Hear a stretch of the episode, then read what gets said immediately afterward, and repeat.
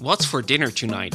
That's a question I often ask myself in the past, which either led to an improvised cooking experiment or some expensive takeout order. Then HelloFresh came around. They deliver a box full of fresh ingredients and delicious recipes straight to my door. No minimum term, no obligations.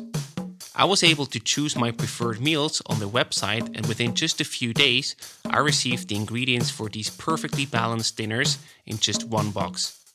It is so easy and it saves me time and money because I don't have to go grocery shopping or order takeout anymore.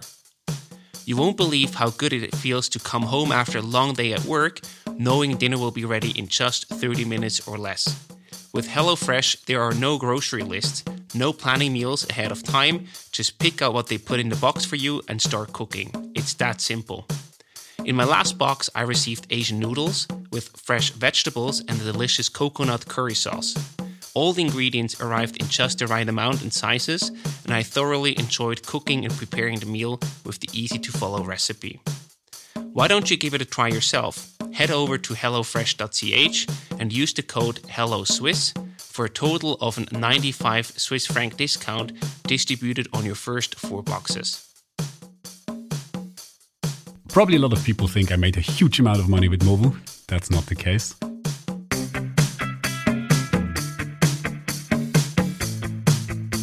Welcome to the Swisspreneur Show, a podcast about startup stories and learnings from experienced entrepreneurs. Here's your host, Sylvan.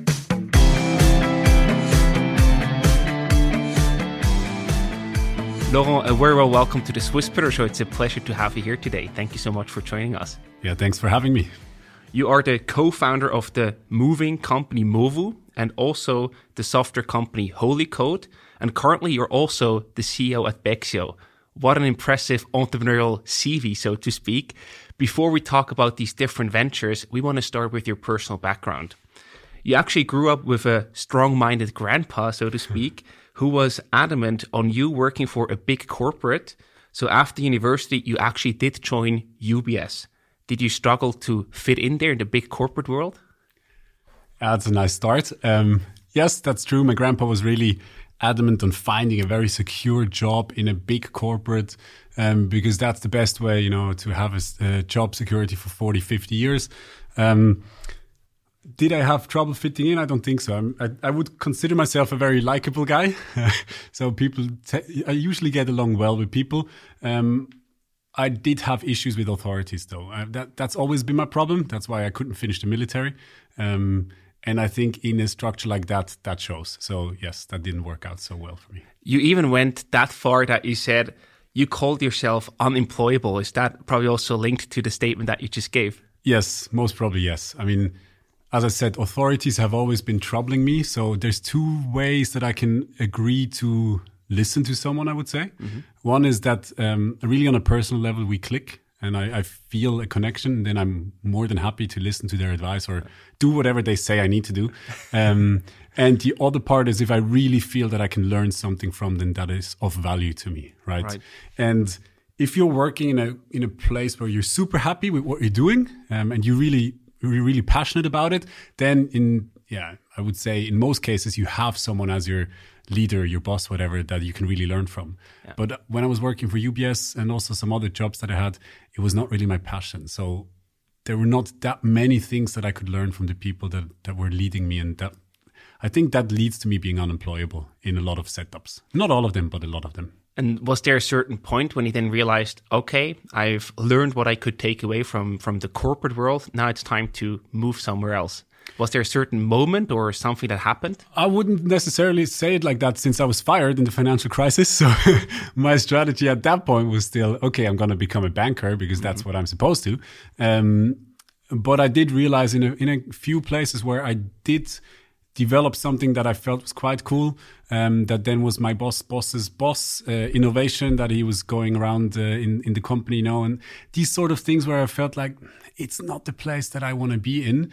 Um, but it wasn't strong enough to drive me away at that point. So it really what changed was when I was fired um, because of financial crisis and the things that I learned there, and then really di di deep diving into the startup world. That's what changed my my mind, I think. And being fired can also take you know a, a big sort of uh, drawback on your ego. So, how do you handle the situation? Was it easy for you to say, okay, now I'm free, or was it really something that also demotivated you and, and was difficult to handle? I think you have to see the circumstances, right? So, at Right. that point, I was like 22 or 23 years old, something like that. Um, I considered myself at the beginning of my career, which, yeah, I am or I was. So I felt like there's definitely other opportunities that are going to come my way. And looking around the team, they were all dads or, or um, uh, um, mothers of, of small kids. So it was very obvious to me that I'm the obvious choice to be fired if you need to, to reduce the team. Right. Um, so that made it not that hard. But on the other side, yeah, I mean, it's a shock if you're getting into a room you have no clue what's going on. There's a, there's a random person there, and you're being fired. And from one one minute to the next, you're at that point. My dream, basically, of becoming a banker is sort of put on hold or over, depending on on how you see it. So. Um, it helped me a lot to understand also for my future jobs um, how to handle these situations because I was in it myself. I can imagine. And then you actually switched to the startup world. You joined DeinDeal. Mm-hmm. You built their online furniture shop, home and living from scratch, basically. Yes. And DeinDeal is also listed as one of the mafia companies, the Swiss startup mafia map that we put together as a company that basically gave birth to many, many other companies, also Movu, of course. Mm-hmm. So I just wonder, with your you know experience, you know, really working there at DeinDeal, what made the company so special that so many other companies were basically born out of that initial company? That's a very good question. I think it's a twofold thing. One is at that time, I don't think there were there was ever, or maybe at least not a lot of companies ever before that grew so quickly in Switzerland. I mean, mm-hmm. within two years or two and a half years, yeah, something like that, we went from zero to 250 people. That's not that often that you see that. So I think that that brought in a, a group of people that were really looking for this hyper growth ventures and learning and, and want to be there and, and, and work hard. So I think it just attracted a certain certain type of personality. That's one part.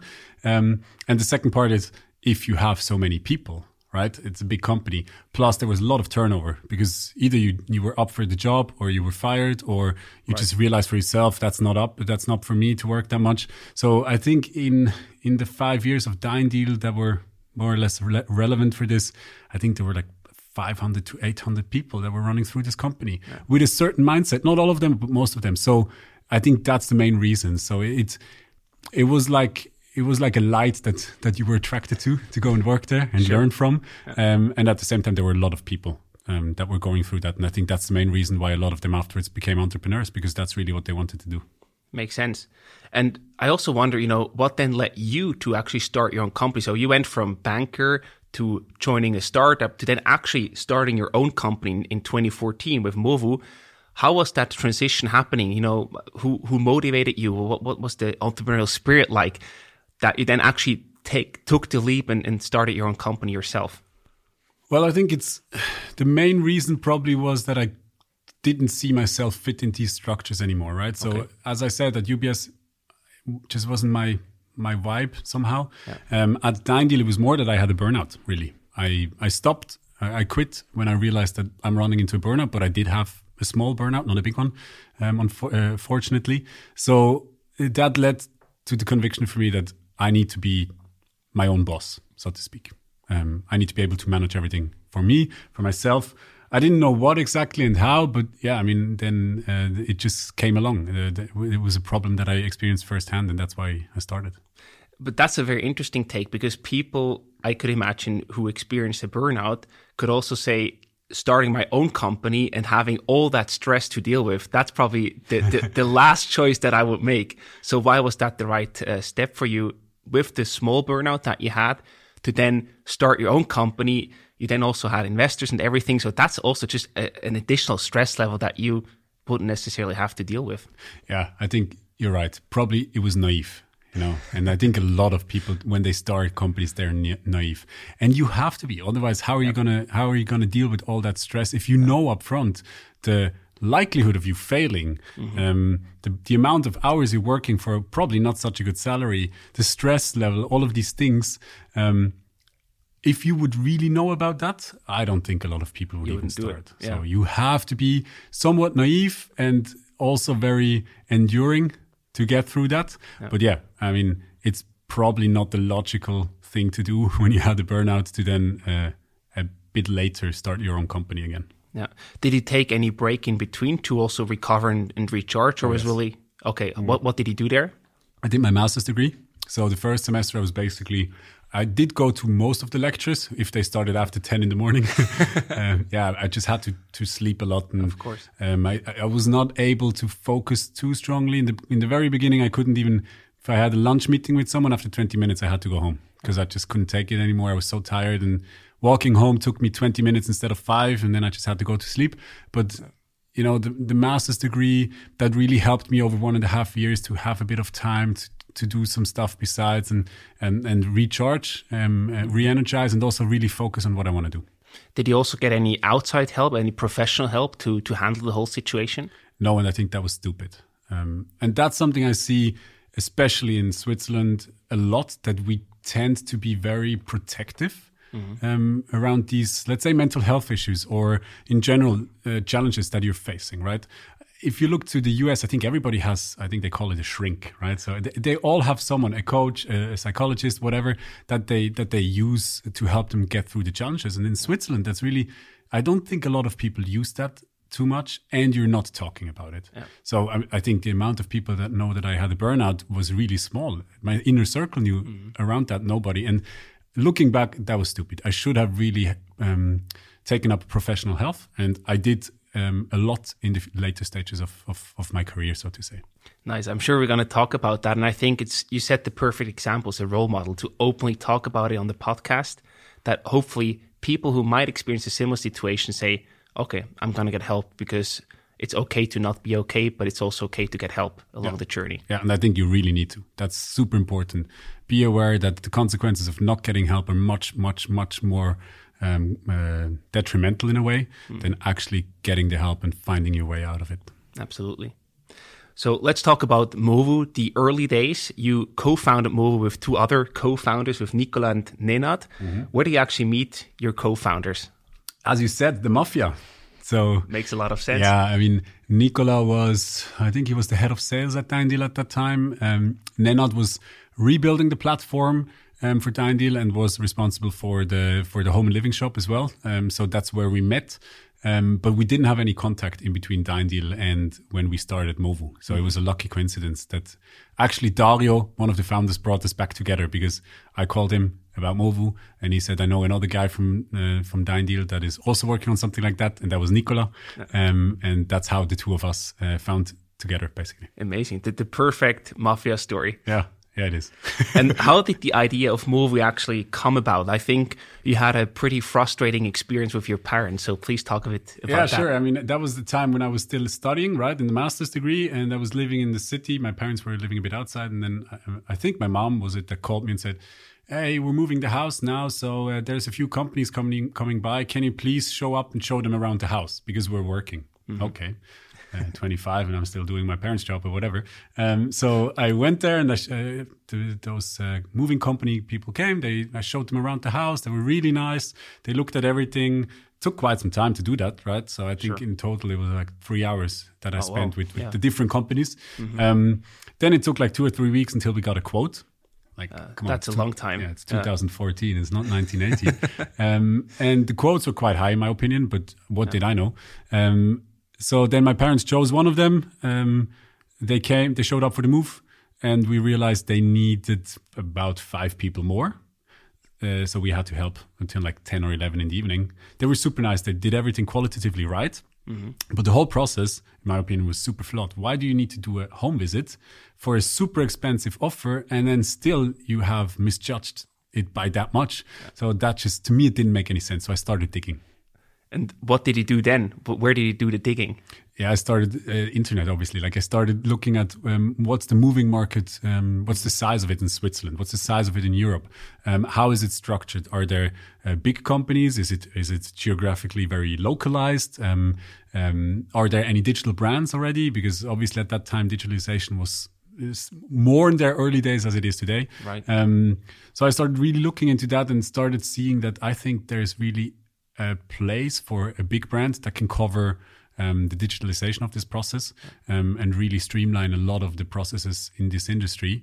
Um, but yeah, obviously, that's always when you do the first research, that's what you think, oh, that's genius. Yeah, and then when you get into it, yeah, it looks a bit different. And you know, often we also talk about the timing. So you had the frustrating personal experience.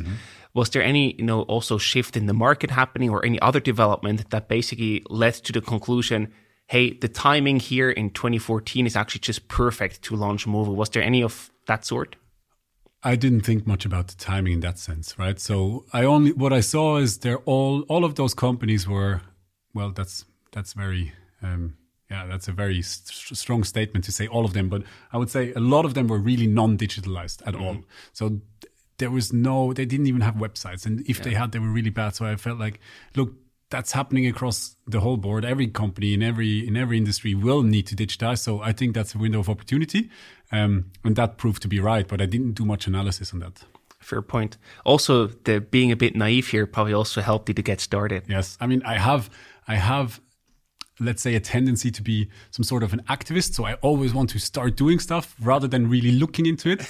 and in the early days, that really helps you a lot. The bigger a company grows, the wor- uh, grows, the, the the worse that actually gets. So I think as if the company has a certain size, that's not your job anymore as a founder or CEO. And also, please walk us a bit through the business model. So, how do you actually make money with Movu? How did the business model work?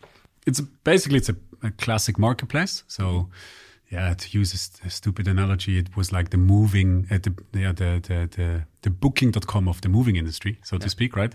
So you try to get um, people on the on the marketplace to get the quotes. You try to get the moving companies um, on the marketplace to actually give the quotes, and then you take a fee on each uh, booking that is being made through that. How how high was that fee, if you're allowed to say? Uh, sure. I mean, it's. I think it's very transparent in our terms and conditions. So we started with, I think, 50, 13.5 percent.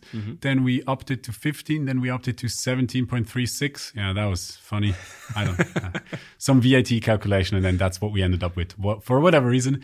Um, and then a bit more, but I think in the end it was somewhere around 20 percent that we're taking. Fair point. And you know that's also the classic platform model, right? So you, you do have to bring both sides onto the platform to the marketplace, and usually there is one side that you do focus on. That's basically a big learning from the Uber uh, case. So did you also have that strong side that you say that's what we focus on because the other side will then follow or will be easier to acquire? It's always a bit the chicken and egg problem, right? So, which side do you need to focus on, um, or which side do you need more? Um, for myself, I found that, uh, let's say, over a period of at least a year or more, usually you will have more issues um, attracting the side of of the model that actually brings the money. So the one that is in the end going to pay in hard cash, right? That's the side that is harder to attract. Um, in my opinion, and could be that in some cases it's really not the case, but for us it was like that. So yes, in the first couple of days it was rather easy with with Google Ads, etc., to find the first users that come to the page, and it was not so easy to convince the moving companies to do a quote without having seen the place physically. So mm-hmm. in the very early days.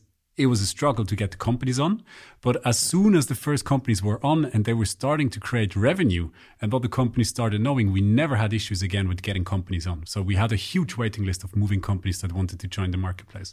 And the problem then is really the scaling of the site that is going to bring the money. Got it. And why did he actively decide against charging the user, so the people that would actually use your service? Because you would also so, so solve a pain point for them, right? By having the quote faster than waiting for three weeks and maybe not even having someone to come to your apartment and, and look at everything. So why did you not charge the user? That's something we, we had a lot of discussions around. And I think in this specific market of moving, it just has to do with competitive pressure, right? So mm-hmm. It is fantastic to go to a platform, have five offers from qualitative providers, and just look at them and book it with a click. But it's also not that hard to pick up the phone and just get one additional company to send you in a quote, right? So you're always in a very, um, very strong price competition. Uh, and because of that, we decided not to artificially increase the pr- price points of our providers by charging for our fee on top. Obviously, that in the end would be great. Um, I think the most successful marketplaces do that. They can they can charge both sides of the transaction in the end. And we tried, or actually we did that quite successfully by adding additional things. So, for example. Um, that you have um, uh, coupons for furniture in, in big companies like IKEA and these sort of things, where we then had a kickback and these sort of um, these sort of deals. That helped us a lot, but it was not on the initial transaction. We okay. really tried to have an, a value added approach around that. And at, at, a certain point in time, you actually even thought about launching your own subscription service. Mm. Today, there's a completely different startup doing that. So please also elaborate a bit what your thoughts were back then. Yeah, that's painful for me still. I mean, a lot of people ask me what was the biggest mistake that you did at Movu, and I think there's two. One is mm, personal, like um, not having seen that uh, one or two employees of ours were going towards burnout. Um, but yeah, I can talk about that later if you want. Um, and the second really big one as well was I knew from day one that we wanted to have a su- subscription model around cleaning. No. And we always said don't defocus, stay on the moving part, right? Mm-hmm. And by the time we did start looking into this subscription model for cleaning, it was too late because Batmaid was just killing the market. I mean, those guys have been doing an amazing job. I know them well by now. Uh, congrats to them. But for us, it was painful because they were cutting out, let's say, at least 50% of what, we what we were aiming for at that time. So, yeah. And, and why is that still so annoying for you? Do you think you have built a much bigger company or? Sure. Okay. Yeah. So that's the the aspiration, the missed chance, so to speak. Yeah, I mean, I'm super happy with where we got Movu, right? Absolutely. Um, and it's a great company, and and I love the people that work there. Um, but there was more there on the cards, and I just hate missed opportunities. I hate them. I understand that. And let's also continue talking about some challenges. So you also had an early co-founder split. So Nenad was actually not your uh, initial co-founder; it was someone else, the CTO, and then he decided to part ways. So, first of all, what happened there, and how did you successfully execute that without putting the company in danger? I think there I have to say really big props to Dario, um, who was our first uh, Dario, the DeinDeal founder, who was our first investor, in, um, and uh, to Nicola because when I realized after two months, or when both of us, um, the CTO and I, realized after two months that we're just not going to get this done together. Um, the way that the two of us, but also the way that Nicola and Dario helped us to figure out the situation um, and really say, okay, let's split it. Who will want to? Who, who wants to continue this company?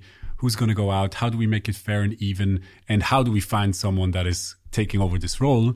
They did an amazing job. I mean, I did know Nenad, but it, he wasn't on my list because I just I didn't think of him. Yeah. But Dario really said that's the guy.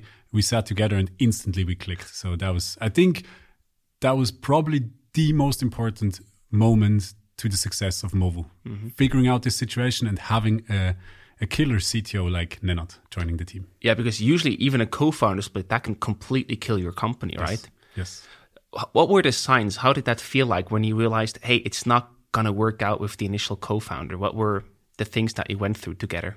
Yeah, I mean, the classic things as let's say non-experienced founders, right? Lots of loud arguments, lots of times when you hang up the phone and you feel like we just didn't get to a, a basis together. Mm. Um, having the feeling that I was talking too much about his parts and he was talking too much about my parts, you know, really not having clear roles, both not being happy with the roles that they had. There was just too many signs showing that this was a broken relationship. Right. And it would also have been pretty easy to just say, hey, it's not working out. I'm going to quit and walk away. Yeah. What kept you going? I think that's probably the ego part that you didn't have, okay. right? That you really say, hey, I, I just started on this. I have cool co-founders. Um, we need to get through this. I think you need need a bit of that. You need something that really pushes you to endure all of these moments because mm-hmm. there's so many places that you could give up on a startup journey. Absolutely. And you then also mentioned Nicola and, and uh, Dario, who actually helped you to find a fair solution. How did that fair solution look like? Because you probably didn't have the money to to pay out uh, uh, the existing co-founder. Um, how did he, did he find a, fair solution? How did that look like? Um, I'm not sure what it says in my contracts. Okay.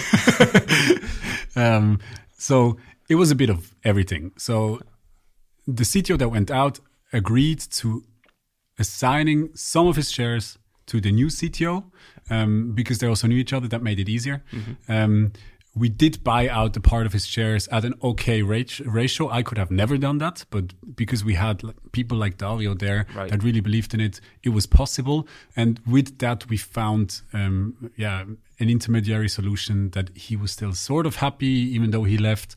Um, but he left, so it was not the goal that he's perfectly happy, right? Um, yeah. it's, it's, rather that the guys that stay and really do the work, they need to be happy. And I think the solution we found was was really good. Nice. So it's a mix of uh, different options, basically. Yes. Another challenge that you mentioned to us in the prep call was, of course, the stress of cash flow, of money management. So there were about four cases or four times where you almost went bankrupt. What happened there and how did you get out of that? I think we were bankrupt. Um, in German, you say Bilanzdeponieren, right? Yeah, so right. we would have had to really hand in our balance sheet at that point. Um, but it was never a situation where we didn't know where to get the money from. It was really the investment round was just hinging on a few yeses or nos, and we needed to find a way to go through. So those were really, really stressful times because you know at the beginning I was like 26 maybe, um, and the first people on my team they all had kids. I mean, they were just crazy people. They said, "I'm going to go take this risk, not have a good salary, but I have shares. I'm going to go for it." Um, and sitting down on, at the table with them and telling them, "Look, currently we only have money to pay you this salary, and then we're done. So you need to either um, decide to work for free in the worst case because I cannot pay you out. Um, We will be in trouble, um, or go and find another job. It's up to you. I'm I'm I I completely understand if you want to leave the company. I hope you stay, but I'm not going to uh, make any pressure. You have a family, you have kids. I cannot take this responsibility. I can only tell you what it is, and you need to figure it out. And that was really hard because for those people, that was also, you know, they had to go home, talk to their husbands or wives, and and, and figure it out. And yeah, luckily for all of us, it worked out four times, and most of the time it worked out because we had amazing investors that um, were then just saying, okay, I believe the round is going to close anyway, so I'm going to give you a loan for the next two months. But you know, I mean, if you give a loan to a company that is already in debt, chances that you're going to see this money again very slim. So those guys were brilliant. They really helped us a lot, um, and obviously the team that had the courage to really do this. How did that make you feel on a personal level? I, I can imagine that's an immense level of stress that you go through. So, did you have sleepless night? Did you like what? What did that feel like? Can you talk us through these days? You know, my days were usually 13 hours. So I got up around, let's say, 7.30, 7.45, took a shower, went out the house, was in the office around 8. So, yeah, I was always really quick in the, in the morning. Um, and from then to dinner time, I was just working. So let's say 7 in the evening. Then I quickly did a break for an hour. Maybe I did some sports. Um, two or three times a week. Most of the time, I didn't have time. I just had dinner. While having dinner, I was on the phone with my board um, members, talking to them every day, figuring out the problems. And then I worked until late at, uh, at night. And that made me usually so exhausted that I didn't have room to have sleepless nights. My battery was just empty. So I just went to bed, right? Um, but yeah, especially in those in those phases, there were a few nights where I basically didn't sleep. And you know, you also mentioned the legal obligation. Like technically, you would have had to do the Bilanzdeponierung and Yep. just stop the operations. Yep. Why didn't you do that? I mean, is that also the ego that you mentioned that you just don't want to fail that kept you going relentlessly, or why didn't you do that? And how did that make you feel that there might be a legal obligation that you're not paying full attention to? in that's in those situations it was really the belief that it's going to work out because i i knew that we had investors really close to saying yes or to signing. And i knew that i had some people in the board that were really good at helping me convince those people. So i just had full trust that we can do it. And um, the board relied partly on my uh, on the way that I thought uh, about these situations, that I was positive about it, and I partly relied on them knowing better than me whether it's going to work out or not. So, yeah, in the end, it's it, it was naive, um, and we were aware of the consequences that then privately we would have had to yeah close those uh, the, the the gap of financials and the social security payments and these things, and we were aware of it, but we just couldn't. At that time, we really believed it would be wrong to give up. Yeah. And you were proven right in the end. I also wonder, you know, you then also had, of course, the, the other challenges where you actually had too much money offered. So it was not only about being bankrupt as a startup, it can also go very quickly to the other side. And that was in your case, the Series B. There you had two insurances that wanted to invest uh, in Movu, and you said no to both of them. Yes. You basically said no to a lot of money. Yeah. So I would not, as you said, I would not call it having too much money. What I would call it is for strategic reasons, believing it's not the right money. Um, but I think looking back, it worked out tremendously well. But I think it was also a bit of a also again a bit naive, maybe a bit of an arrogant move as a board and a CEO and founder to decide together that we're not going to go for that because what we thought back then is these insurance companies are going to buy this company one day, mm-hmm. and if you get them in now, all the other insurance companies will not become a potential buyer because there's somebody that is in the pole position, right? right. Um, so we said, hey, even though they would give both of them would give us quite a good amount to keep growing let's do a much smaller internal round and and and hustle for ourselves. Um, and that just about worked out because the internal round was so much smaller um, that we, we were really optimistic that with that money we could reach our goals, but usually it always takes a bit longer and, and it's yeah. a bit more tricky. And there was just no room for a Series C in Switzerland. You know, at, at growth that we had, which was good, but with the limited market size of Switzerland and not looking into Germany, there was no way that we could go and get a good Series C at that point. So it was really after this investment round, you need to either have an exit or you need to be completely profitable and do it by yourself. And um, it just worked out, but that was risky. I mean, that takes a lot of guts to take that decision say no to to the money uh, and to say it doesn't make strategic sense. We're just going to do it ourselves and, and follow our path. How did that make you feel? I could imagine that's also then an increased pressure and st- stress level on, on top of what you already experienced. Yes, that's one part. So you have a lot more stress because you feel like, what is that chance ever going to come back? We just right. said no to two potential buyers. How stupid are we? You know, that sort of. yeah. The, but that's the fear driven one, right? And mm-hmm. I always try not to listen to the fear too much, even though you have to let it come up and yeah. really look at the more the love side, like the positive side of things. Why did you do it? What, what do you think you're capable of achieving together? Um, where is this path going to lead you if you execute it well? So we, we really try to focus on that part and yeah the results showed. Absolutely. And I also wonder now we heard about the Series B investment where he said no to the insurances, but also the four times bankrupt mm-hmm. moments basically. What role did the traction, the growth that you had play to really also give you the, the confidence that, okay, this will actually work out? We have a, a really good case. So, what role did these numbers and the users and the revenue uh, play in, in these decisions? Yeah, that's massive. I mean, in the end, I think we never had a time, except for the low seasonality quarter four. Um, we never had a time where we were not growing strongly um, quarter by quarter, right? Um, so that obviously enhances your belief. But on the other side, you have to see if you have venture capitalists in your company and you're not growing strongly quarter by yeah. quarter, you're probably not at that company for much longer. Um, because that's just basically how the game goes. If you have um, VC money in, growth is all they care about. Yeah. And what were your growth numbers like? Like how much percentage growth did he have month by month or quarter by quarter? So in the beginning, in the first couple of quarters, it was surely somewhere between 50 and 100 percent, depending on the quarters, etc. Um, when we got to a bit of more mature setup, and you could really start feeling that the Swiss market is becoming a bit right tight, um, it started slowing down a bit, um, but it was still always quarter to quarter was above 20 percent. Nice, yeah, yeah that's uh, very strong numbers. Yeah. You also mentioned the burnout that you had yourself, but there was also the second biggest mistake that you mentioned mm, was mm. that there are key employees. I think there were two of them that really came super close to a burnout. So what happened there? So I think, as you said, it, that that was my first or my most painful, biggest mistake. Um, I had one very close friend of mine and uh, and uh, an important employee that had a burnout, and two that came very close to it. Um, so the two that came very close, I'm super happy that we could turn that around and that they're doing an amazing job still and super successful and everything worked out well.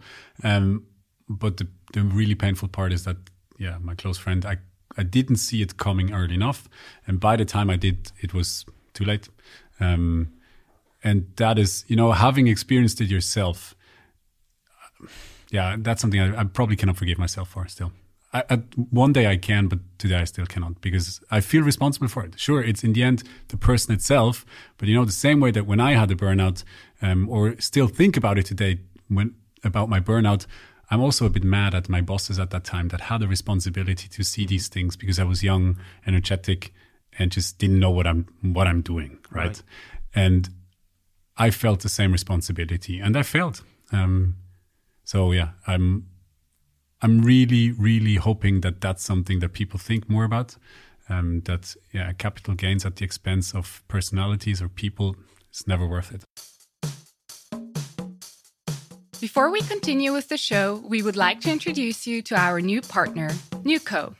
Nuco helps founders navigate the paperwork that starting a company involves. From the first consultation all the way to the commercial register, Nuco has helped more than 900 entrepreneurs start their company, and they do so at highly competitive prices. To find out more, visit nuco.ch slash Swisspreneur. Again, that's nuco.ch slash Swisspreneur. And now, on with the show. What were some warning signals that you probably didn't see back then that you would completely that that would completely alarm you today? Tiredness, um, hours getting longer, um, but the productivity actually not showing the the necessary results. Yeah. Um, nervousness, angriness, all of these these things, just changes in behavior to the negative mm-hmm. um, that you need to be aware of. And we did see it at some point, and I thought what I did was was a great idea. Hindsight, it was stupid. So we took away some responsibility from the person, saying, "Hey, please only focus on this. Make sure you get that right, and then we can go back to giving you more responsibility again." But what that actually did to to him or her was that he wanted to prove even more that he can do it. So it just yeah. increased the pressure. And for some other people, that might have been the right solution. But I just didn't realize that for him, that was completely the wrong direction to go. So then it was too late. Is there any recipe or any sort of tip that you can give to people to avoid these situations and really pay attention to potential burnout signals early and also take better care of the employees that they are fully responsible for? I think it's really important that you have honest, frank one to one sessions every one to three weeks, whatever, yeah. where you talk about these things and you realize how is a person doing? Are they starting to forget th- certain things? Do they feel like they're at close to the top? Um, mm. What's their energy level? Make sure that they take long breaks, like long holidays, um, and that they're really shut off. They are not checking Slack, email, whatever. Um, but it's not. That's not the, the perfect recipe. I think when you realize something's wrong, professional help is the only way. No. How do you do that today? I mean, you also experienced the burnout yourself. What did you do and change today um, to really stay far away from a burnout and really take good care of yourself? So, for myself, it's a mixture of rigorous planning. So, mm-hmm. I've learned over the last seven years how much work I can put into a day, a week, a month. Um, I plan my days accordingly. I have my sports breaks. I have my family breaks. I have my weekends where I, I just don't work on weekends anymore. That's that's the best solution for me to really stay healthy. Um, but it comes in waves. You can plan as much as you want if you're if you're I don't know a, a manager or an entrepreneur. Things always come in waves. So there's more more tricky periods and easier periods. And I think it's super important that in the easier periods you really use them to recharge because in the tricky periods there's not much you can do because right. shit just has to be done. That's also a very interesting take. There's a, a, quote from Naval Ravikant that comes to mind where he says, "We are just not made to work, you know, seven, eight hours a day. Also, the work here and also creativity actually comes in waves. So when it's time to attack, to close a deal, to go to, for the next fundraising round, that's where you really have to go full speed, all in, because you're also intrinsically motivated. But when it's not that case, not that time, then you should just." lay around basically and recharge and take care of yourself. So that's very much the model. But how do you actually do that in practice? Because that's just so far away from the way that our world works today and how we are set up in terms of working for someone in a company. You're absolutely right. And I think that's also a bit my own problem, right? I there's this one sentence that I always have in the back of my mind. If you get 1% better every day, that's 37 times better a year. I mean, that's massive, right? Yeah. So if you have that mindset on the low days, you're always inclined to say, these are the days that are going to make the yeah, change. You know, now you have to really go for it. But that's just not the case. And I, am big in sports, uh, big into sports. So I really, I really learned more about that, the, let's say the relaxation parts, the pauses. That's yeah. where you also make a big difference, right? And I mean, that mindset you just have to put into the business world. You need to have the courage to realize that in the tough times, you need to go hard. And in yeah. the soft times or in the slow times, you need to go slow. Don't yeah. push yourself over the limits in the times when there's, when there needs to be a break. Yeah. I, I love hitting the gym and there's also, if you hit the gym, the muscles actually don't grow while you're hitting the gym. They grow during the recovery phase. Yeah. So I think that's yeah, uh, it shows. no, I think it's exactly the same analogy that the rest is so important. Don't underestimate the importance of it. Yeah. So despite all the challenges that we talked about, you then successfully managed to sell Movu. You had a nice exit there. Movu got acquired by the insurance company, mm-hmm. as you basically said it's gonna happen. Uh, the insurance company Baloise. So I just wonder, how did the deal happen? Please walk us through the deal and the acquisition. I mean, I cannot disclose everything, obviously, but um, some parts. So I think it was the end of 2016 when Helvetia acquired MoneyPark and I I remember that vividly. I woke up in the morning and um, yeah, turned off the alarm clock, looked at my phone, and I saw this message: Helvetia bought MoneyPark, and my my pulse was at 180, and I just called my co-founders and saying, "Guys, now it's our time. This is our chance." And they're like, "What? What are you talking about?" And I was like, "If." Mobiliar bought Scout. Now Helvetia bought MoneyPark. Now all the insurances will go crazy. They need they need some investments there, right? That that was just my belief. Sure. And then um, on the same day, I called Helvetia and I said, "Let's talk about a deal." Um, uh, and then my board said, "Okay, but if you want to talk to Helvetia, let's also talk to the others," which makes sense because Absolutely. you want to have a bidders war, basically. Yep. So we created a short list um, of companies that might be interesting. We took in an M&A advisor, GCA Altium, um, that was um, Alex Grünwald, um, who was really helpful. Um, and together we just talked to these companies. He was playing the bad guy, um, that's his role. We were playing the good guys because in the end, if you sell the company, you're there to stay. Exactly. So you better not be the bad guy in the game. So you need an external bad guy. Um, and then we just started roadshowing basically for a few weeks. The harsh part about that was that my board decided that I'm not allowed to tell the, the company um, because it would distract them. So you know, besides having a 12 hours workday, overnight I needed to do all of these things, go to the meetings, prepare the due diligence. And at some point I couldn't take it anymore. So I included a, a small circle of people and just said, mm-hmm. I need your help. I cannot do it without you. Um, and that really showed. So I think the, the due diligence documentation that we had was fantastic because of GCA Altium, but also because of the internal people that worked on it. Um, and then there were a few companies that were super interested and uh, we had a structured process. So until let's say I think it was mid February, they all had to hand in an initial offer, and then we were, you know, we were really getting nervous, start waiting on these offers, and then the first offer came in at I think three million, and we are like, what? That's so low. That's we cannot. Did we did we do something wrong? You know, we got yeah. really we got nervous, and then the next one came in um, at I think seven or eight, and then the next one came in. So I stopped with numbers now, a bit higher and a bit higher and a bit higher. And then we were at a valuation where us as founders who never sold the company, we thought like, we need to hit it now. We need to that, pull the trigger. Yeah, we need to pull the trigger. That's it. We cannot we cannot wait anymore. You know, that's money for us. That's the first time in our course. lives we can make money really. Yeah. So we were getting a bit nervous, but then our um, GCA said no.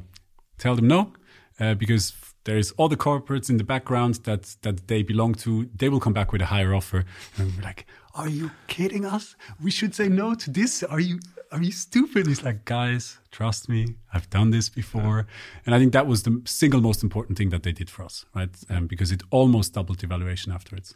Um, wow. Um, for investors.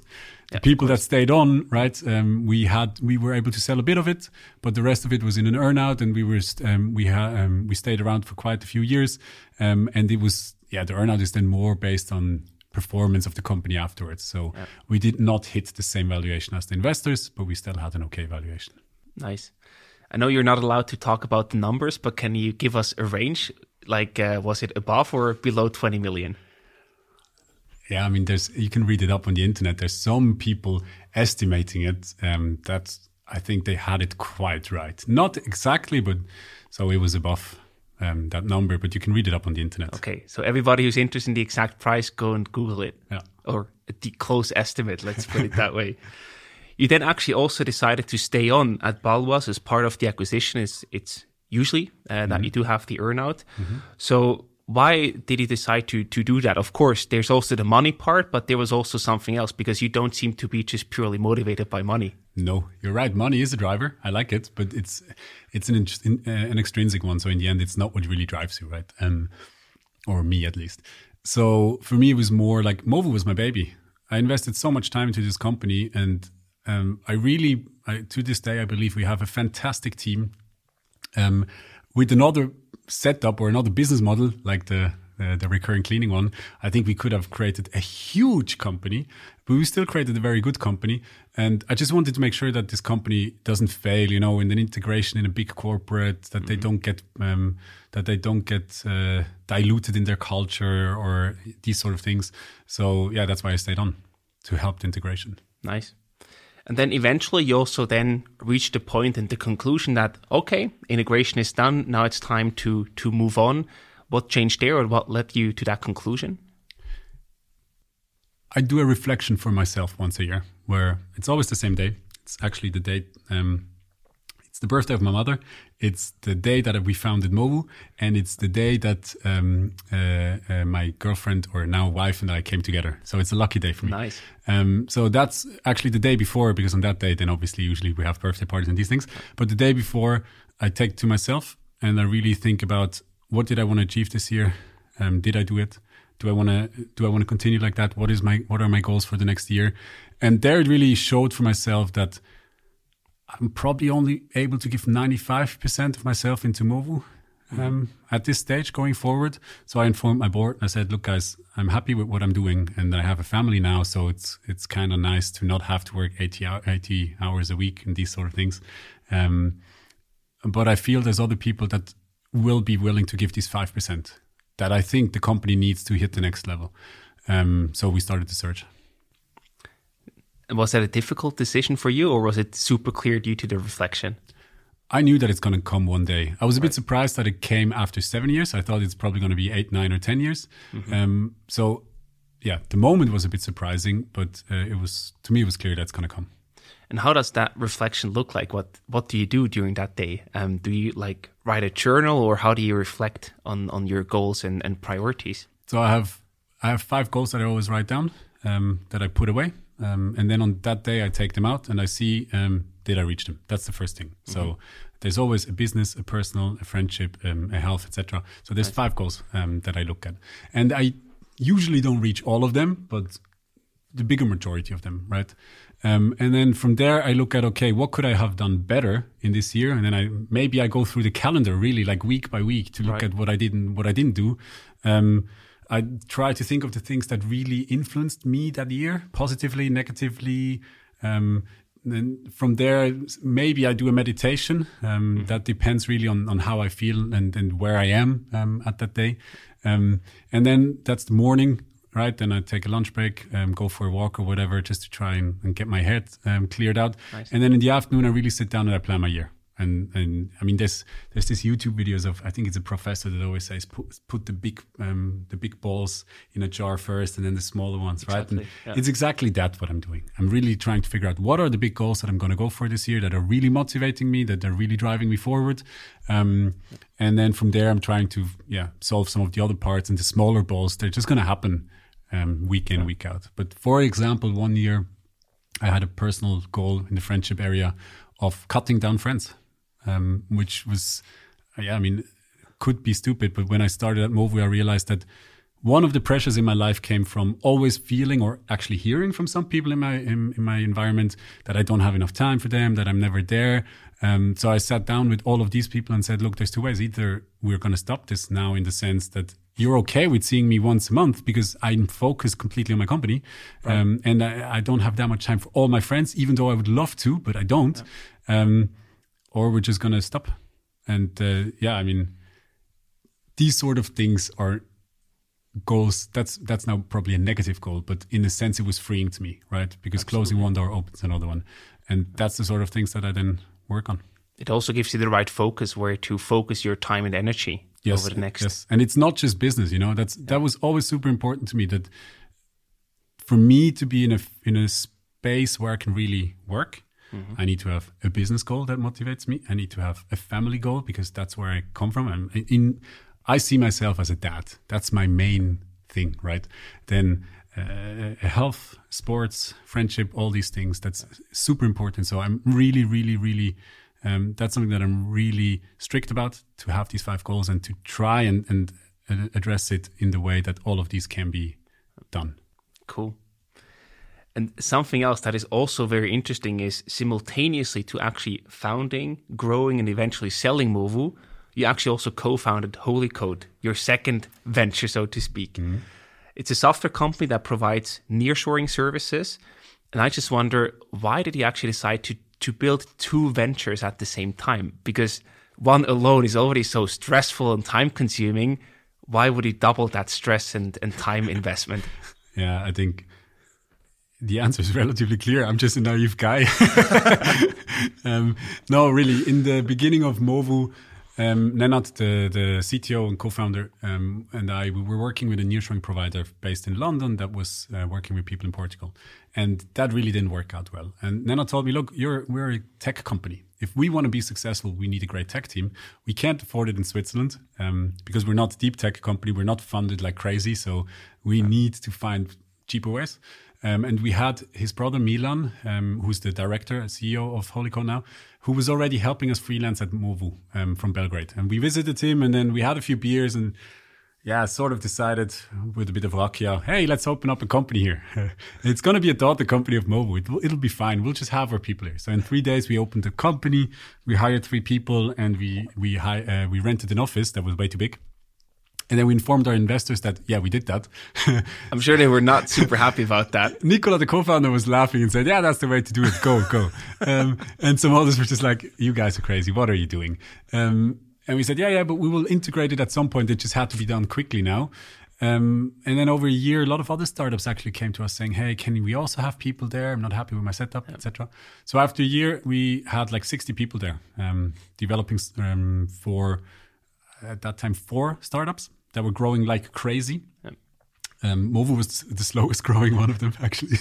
um, uh, so then we went back to our investors and we said, "Hey guys, uh, we cannot integrate this company anymore. What we can do is take the Movu people out and make a daughter company out of that, and just leave the rest. Um, but it doesn't make sense. And that was really interesting because at that time we had venture capitalists that have invested into us, and they said, "Wow, that's fantastic! You're super asset light because you have a model where they're basically your employees, so they feel like they're working for Movu, um, and they are. Um, but legally, if next month you have no money anymore, you can just cut them off." Uh, because you just have a contract and you don't need to take care of all the social parts because that's then the thing that Holycode in Serbia has to take care of. Exactly. So yeah, for Nenad and me as founders of both companies, the situation didn't change. But as an investor who only focused on Movu, it was a great thing for him. So we were quite surprised by that, and then we, you know, we we decided to professionalize it. Amazing.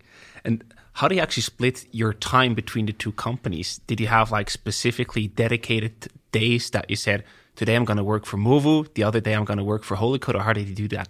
So in the beginning, it was always um, from eight to five. Let's say every day it was only Movu, um, and from eight to um, eleven in the evening, it was only Holycode, and all like the times in between was just a bit of wherever it's needed.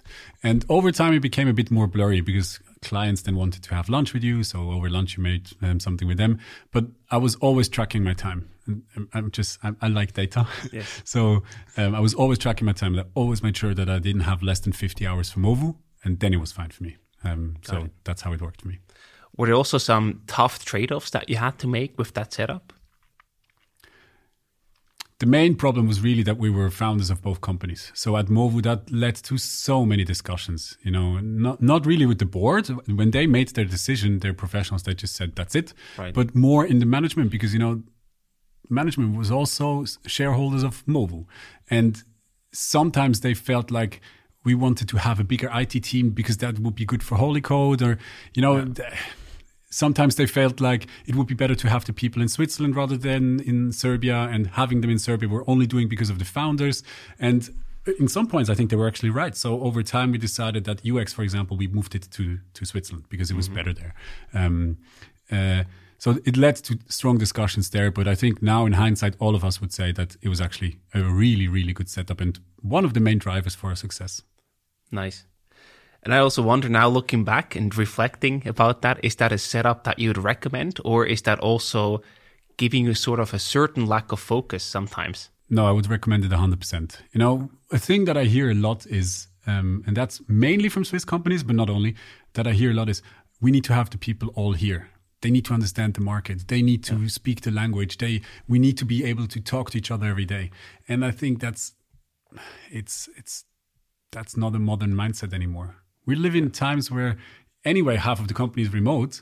we live in a globalized world. So if you're really aiming for a super, super successful company, you're probably looking past only Switzerland as a market. So in three years from now, you're going to be working in 20 markets all over the world. So why should all your people be in Switzerland? If you're working in all these places, right? You're going to have a multicultural setup anywhere. You want diversity. Um, so I think that's a bit bogus today. Um, and since cash is really like the oxygen for a company and having a nearshore setup in a in a lower cost country with still very good developers that's just i mean it's a no-brainer to me. And i don't know why a lot of people have such an ambiguous mindset about this um, but i'm really actively working with people to see why and where it comes from and how to change it yeah, you just limit yourself so massively if you want to have everybody here. I mean, of course, cash wise, but also just talent wise. You can acquire so much more talent if you open up and don't require them to be here. Yes. You'll be stupid not to do that if you're on your own company. Yeah, and in some cases, um, it might make sense. And for example, what I think if you have product teams, mm-hmm. I think it makes a lot of sense to have them in the market that you're working in, right? Because they need to speak the language, most probably. They need to understand what they're doing.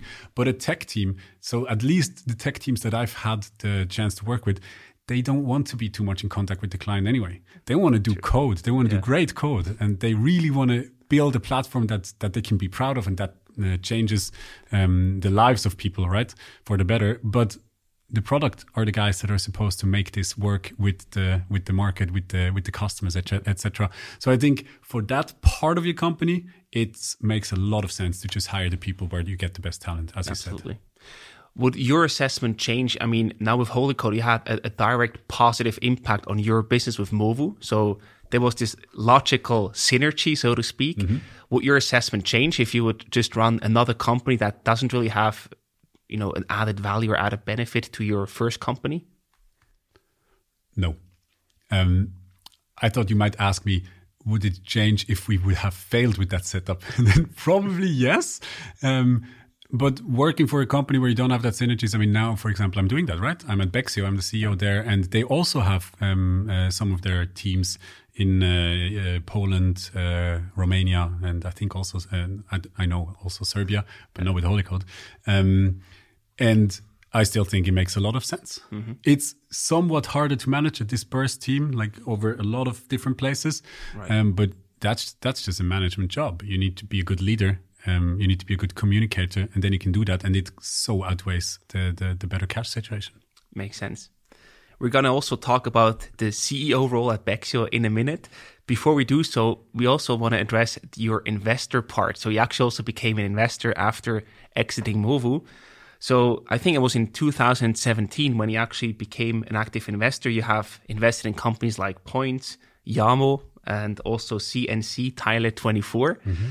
So I just wonder why was that a logical next step for you? Why did you actually become an investor? Um, so first of all, probably a lot of people think I made a huge amount of money with Movu. That's not the case. Um, so I was lucky enough to make enough money that I can become an investor, but not on a huge scale, right? So what I usually invest is um, somewhere between 100 and 150,000, which, yeah, I know it's still a lot of money. Of but if you compare it to other people that sell companies, probably peanuts.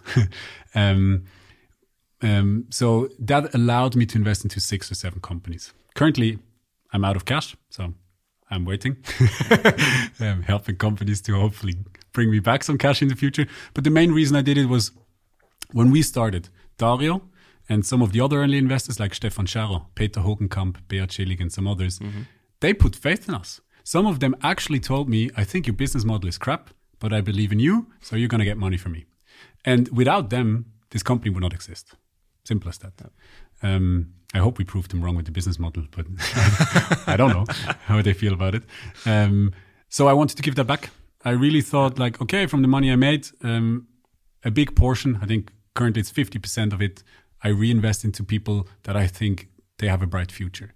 Not necessarily in their business, and I'm not doing a lot of due diligence. I'm really just looking at the, the people in the company and deciding from a gut feeling whether I feel like they they will get a chance anyway, but whether I want to help them get that chance. I think that's so crucial for the whole Swiss ecosystem. Once you do have an exit that you invested in the next generation, that can really it can fuel so much, and that's so crucial. So thank you for doing that. Yeah, sure. Thanks. It's also for myself.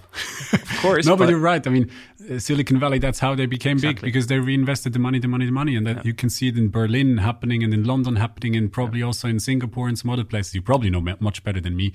Um, and I think that's something that is crucial in Switzerland to happen more.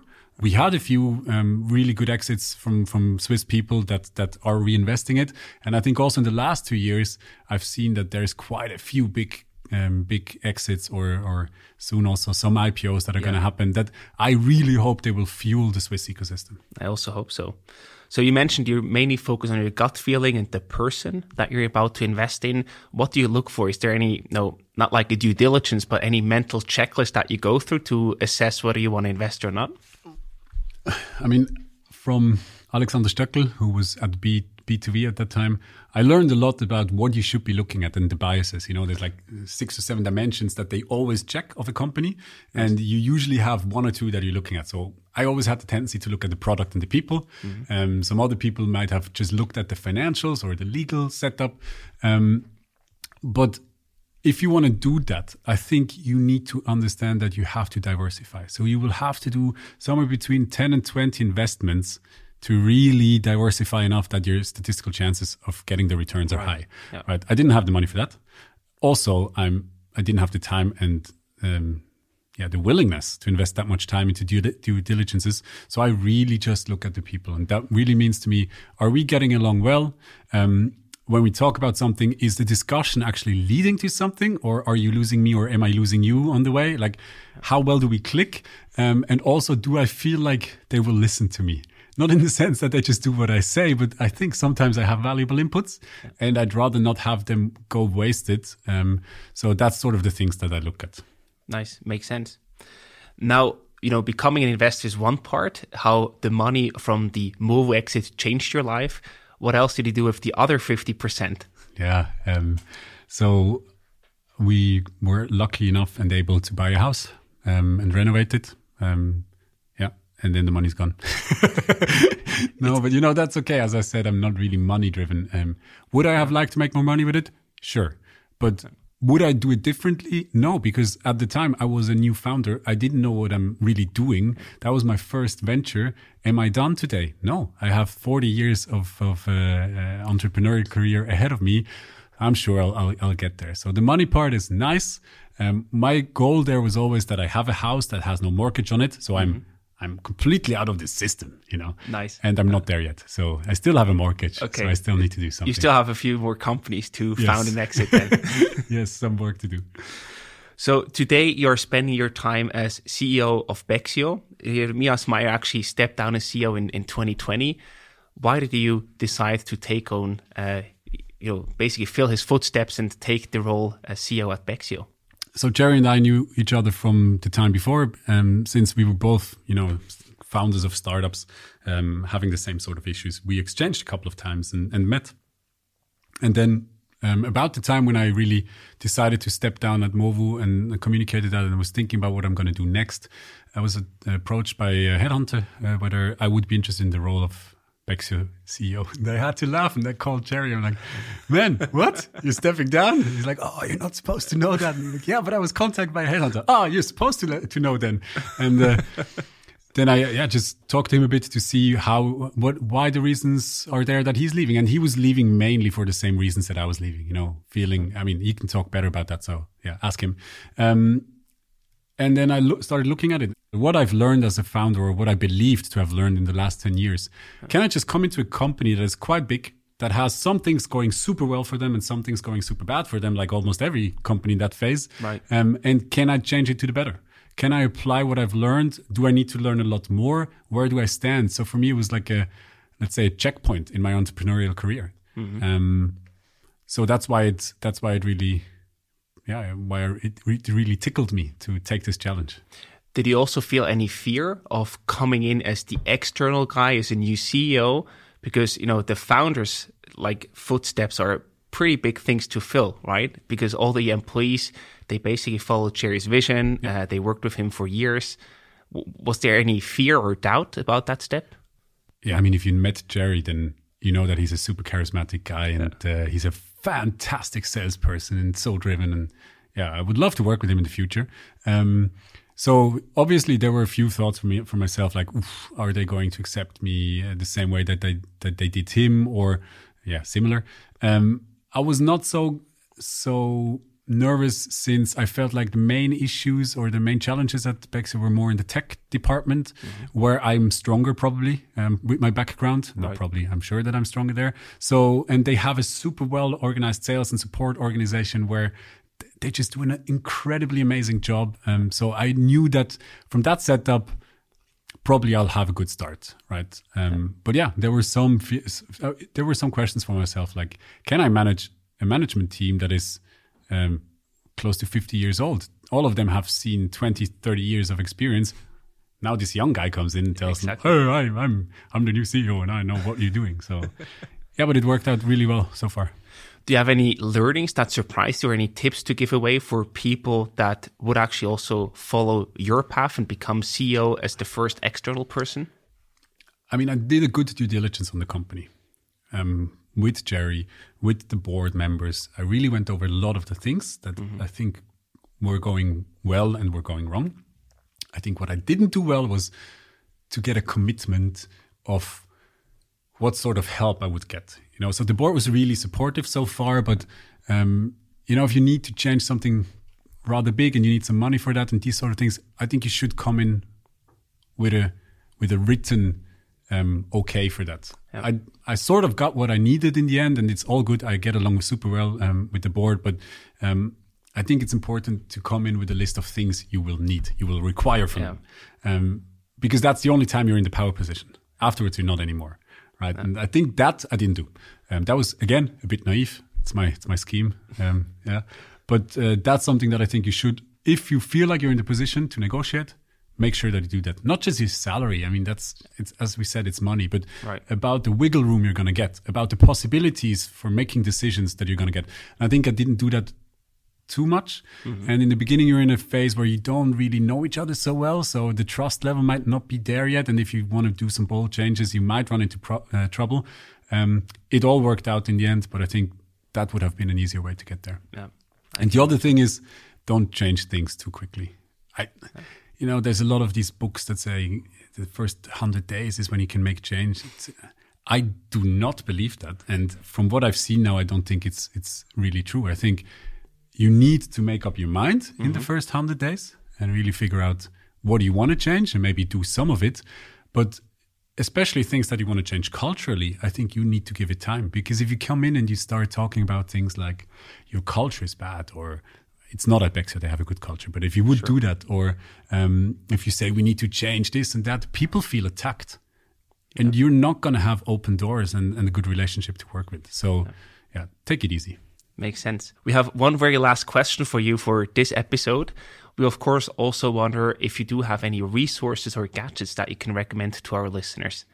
Anything that comes to mind in terms of books, blogs, podcasts, or little tools that, that make your daily life easier? Sure. Um, books. Um, so, my Bible was the Startup CEO. That's really, I carried that. It's a huge book. I carried it around everywhere uh, in paper form. Um, I think that's really if you're not a super experienced entrepreneur, so let's say a first time founder, read that book. Take it with you. If you're in a situation where you don't know what to do, pick it up, um, look at the right part of the book. Don't necessarily do what it says, but you know, figure out what they're saying, why they're saying it, how how it resonates with you, and what do you want to do about it.